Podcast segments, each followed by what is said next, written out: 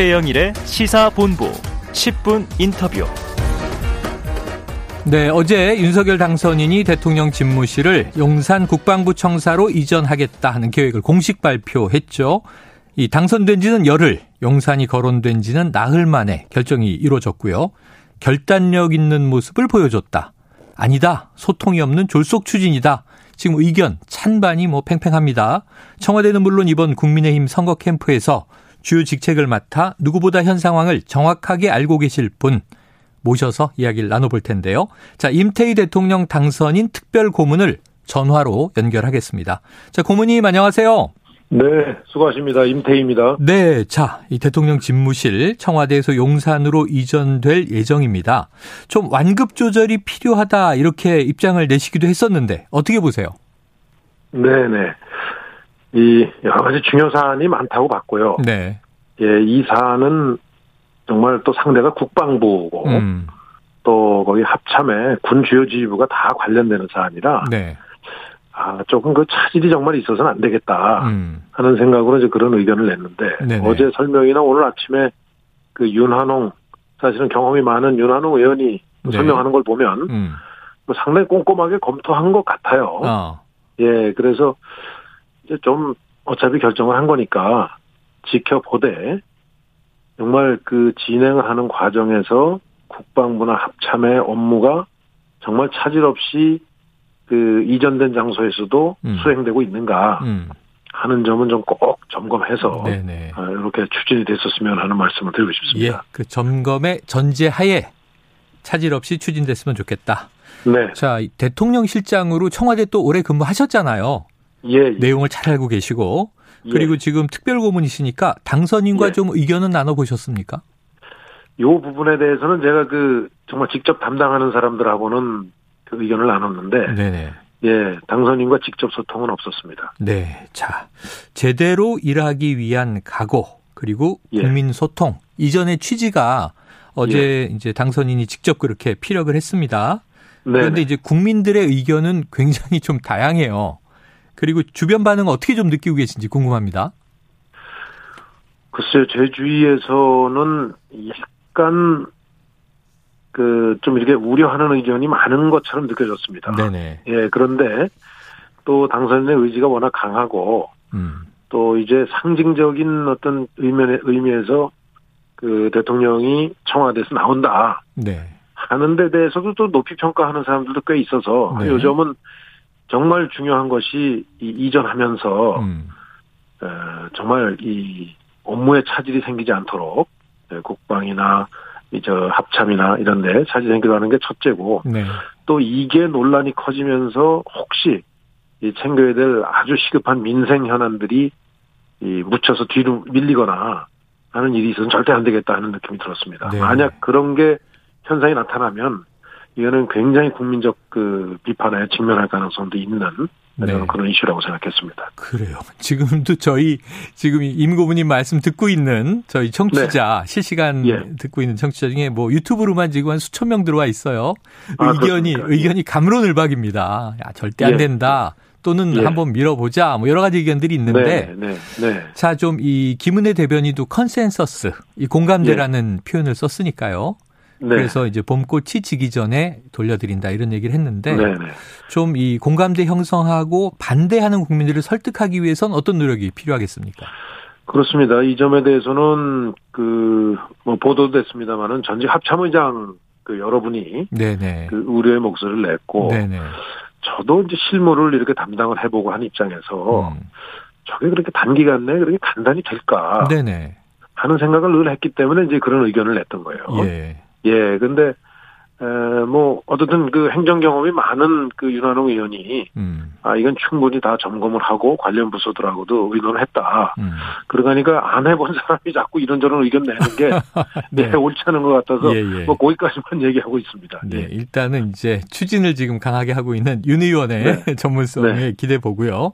네 네. 자, 이 아까 봄꽃이 지기 전 이야기를 드렸는데 사실 예. 어제 이제 당선인의 공식 발표로 청와대 개방은 5월 10일부터 되는 걸로 지금 날짜가 못이 바뀌었습니다. 네네. 근데 이제 청와대에 계셔 보셨으니까 내부의 보안 시설도 적지 않을 테고 지금 5월 네. 9일까지는 또 문재인 대통령이 임기를 이어가지 않습니까? 그렇죠. 요거 가능할까요? 청와대 50 공개. 저는 공개가 어느 정도까지 그 의미를 하는지 모르겠는데. 아, 네네. 청와대에 사실은 일반인들을 관, 관람을 할 수 있게 늘 개방을 하거든요. 네네. 지금도. 네. 이제 물론 이제 안내가 있고 이 접근이 안 되는 장소가 있죠. 네네. 그러면 5월 10일에는 모든 장소에 다 접근을 한다는 건지 음. 좀 그런 점에 대해서 조금 꼼꼼히 한번 따져봐야 될 겁니다. 제 음. 생각에는 뭐 지금은 누가 안내하거나 예를 들면 하루에 인원을 제한한다거나 하는 거를 일정 부분을 예를 들면 제한된 공간을 제외하고는 전면적으로 그냥 자유롭게 개방한다. 음. 뭐 하는 건 가능하리라고 봅니다. 네, 차질 없이 네. 옮겨지는 게 음. 예, 제대로 추진이 된다면 말이죠. 아. 그 전제로서 예. 이전이 잘 된다는 전제하에 예. 개방 자체는 예. 큰 문제는 예. 없을 것이다. 예. 자 이제 논란이 되는 부분을 하나씩 좀 여쭤보겠습니다. 지금 집무실 이전 사안은 사실은 당선 직후까지는 광화문 시대였잖아요. 그랬죠. 그럼 이제 광화문 쪽 어디를 좀 이제 집무실로 알아보시나 했는데 이게 예. 용산으로 바뀐 지가 불과 나흘 만에 결정됐다 이런 말씀을 드렸는데 예. 사실은 이 기자회견에서 윤 당선인은 집무실 이전 사안은 당선 직후부터 보고받았다. 또 예. 김재원 예. 최고위원은 용산으로 애초에 우리는 알고 있었는데 혼란이 예. 있을까봐 이제 광화문 시대라는 표현을 썼던 것이다. 또 이런 표현도 썼어요. 이게 예. 좀 졸속이라는 비판을 이제 피하고자 하는 이야기인지 정말 그렇게 돼 있었던 거지. 당내 공감대는 어땠을까요? 저도 처음에 그 광화문 시대를 바로 열겠다 하는 뭐 취지는 이해가 되지만 네네. 저게 금방 되겠는가. 그리고 음. 광화문은 지금 현 문재인 대통령께서도 검토했고 네네. 예, 그렇기 때문에 저는 뭐 그때까지도 그 청와대의 그 여러 가지 건물 배치가 지금 조금 비효율적으로 돼 있어서 음. 제가 있을 때도 그거를 다시 좀 그 설계를 해서 다시 짓는 게 좋겠다 하는 그 의견을 가지고 있었거든요. 네, 네. 그거 좀 추진했었고 그래서 음. 그렇게 하는 게 이제 가장 최적 대안이라고 생각을 했는데 네. 그 용산이 이제 얘기가 나왔는데 어. 저는 그 여러 가지 보안 시설이나 그 또 지금의 이제 그 용도나 뭐 네. 뭐 이런 면으로 보면 청와대의 대안으로는 사실은 용산이 더 좋을 걸로 생각을 합니다. 네네. 네, 다만 문제는 그 막대한 군사시설이나 그 합참의 여러 가지 그 지휘와 관련된 시스템들이 음. 청와대가 들어가면서 밀려나면 연쇄 이동이 돼야 되는데 네네. 그 부분이 과연 차질을 될수 있겠는가 하는 네네. 거에 대한 문제의식을 제가 네. 더 크게 가지고 있었어요. 예. 왜냐하면 현장의 그 내용을 좀 어느 정도 알고 있는 저로서는 음. 도저히 그거는 단기간 내에 안 되는 걸로 판단했습니다. 예.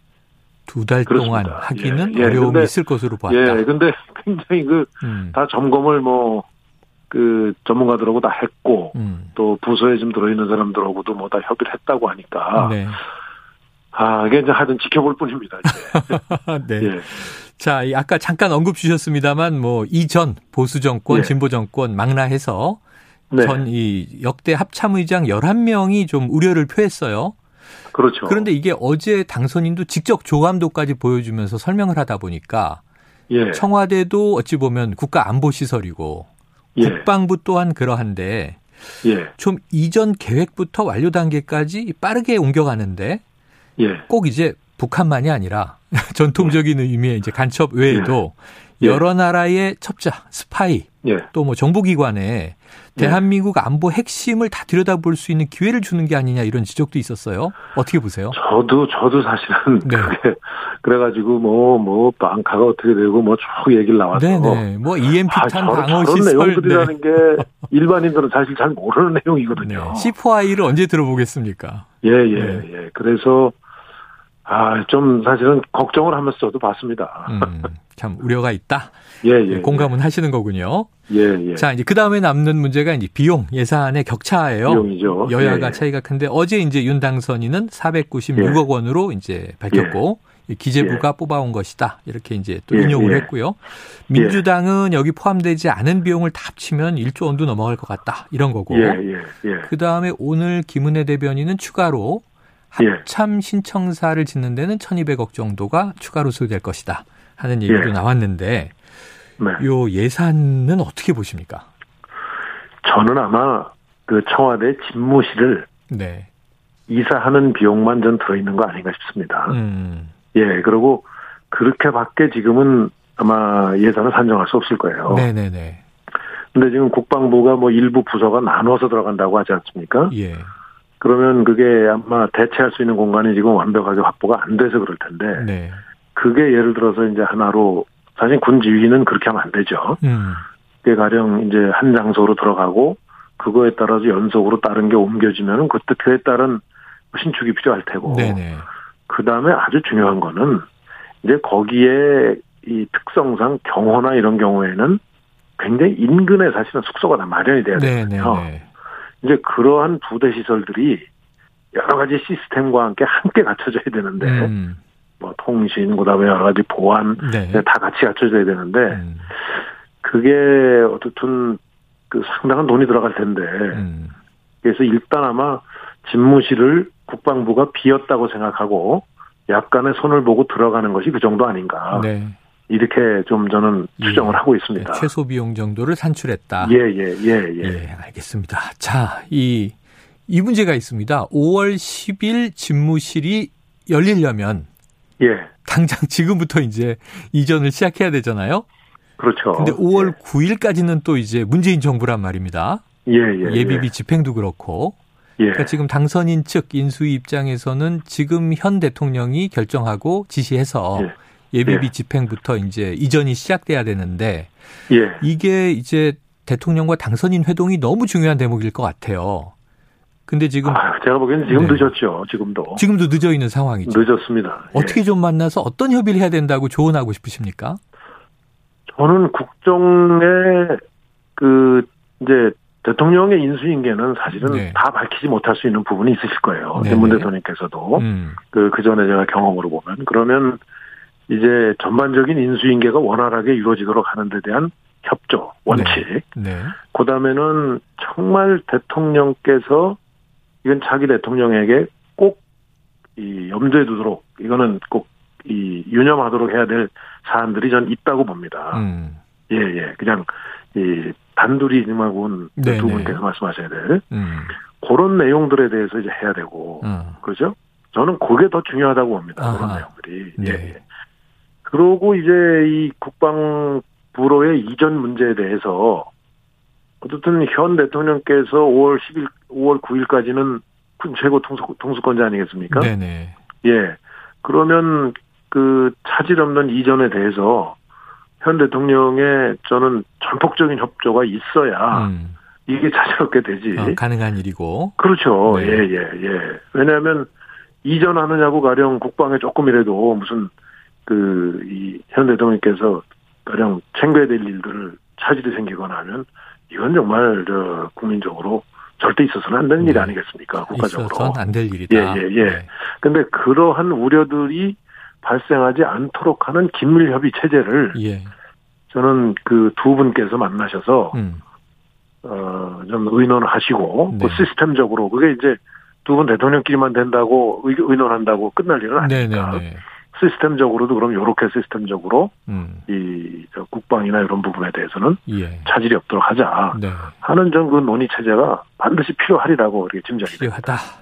필요하면 또뭐 한 번이 아니라 여러 번 만나야 되겠죠. 아유, 그럼요. 네. 예, 예, 그런데 지난주에 회동이 이제 갑자기 4시간 전에 예. 무산이 되면서 예, 그 이제 신구 권력 충돌이다 이런 표현까지 언론에 등장했고요.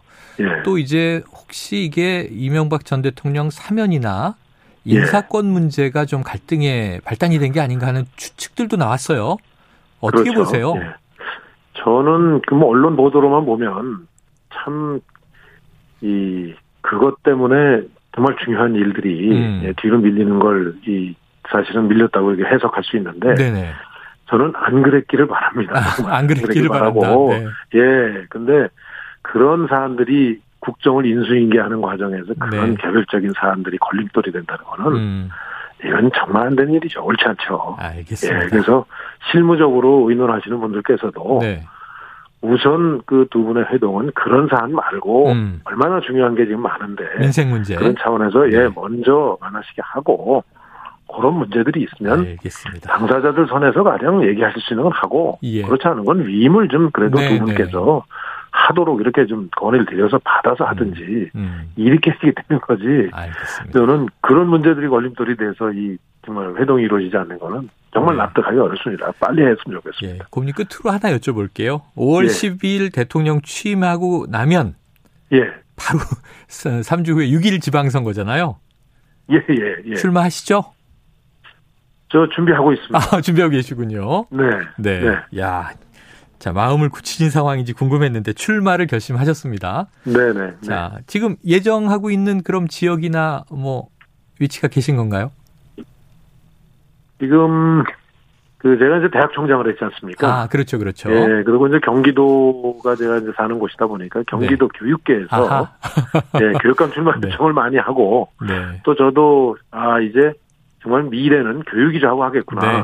하는 생각을 하기 때문에 예 그런 그 생각을 하고 있습니다. 그러면 이제 지방선거 즈음에서 한번 플레이어로 또 연결드려 볼게요. 알겠습니다. 네네. 오늘 네, 말씀 감사합니다. 고맙습니다. 네. 예 감사합니다. 지금까지 임태희 대통령 당선인 특별고문이었습니다.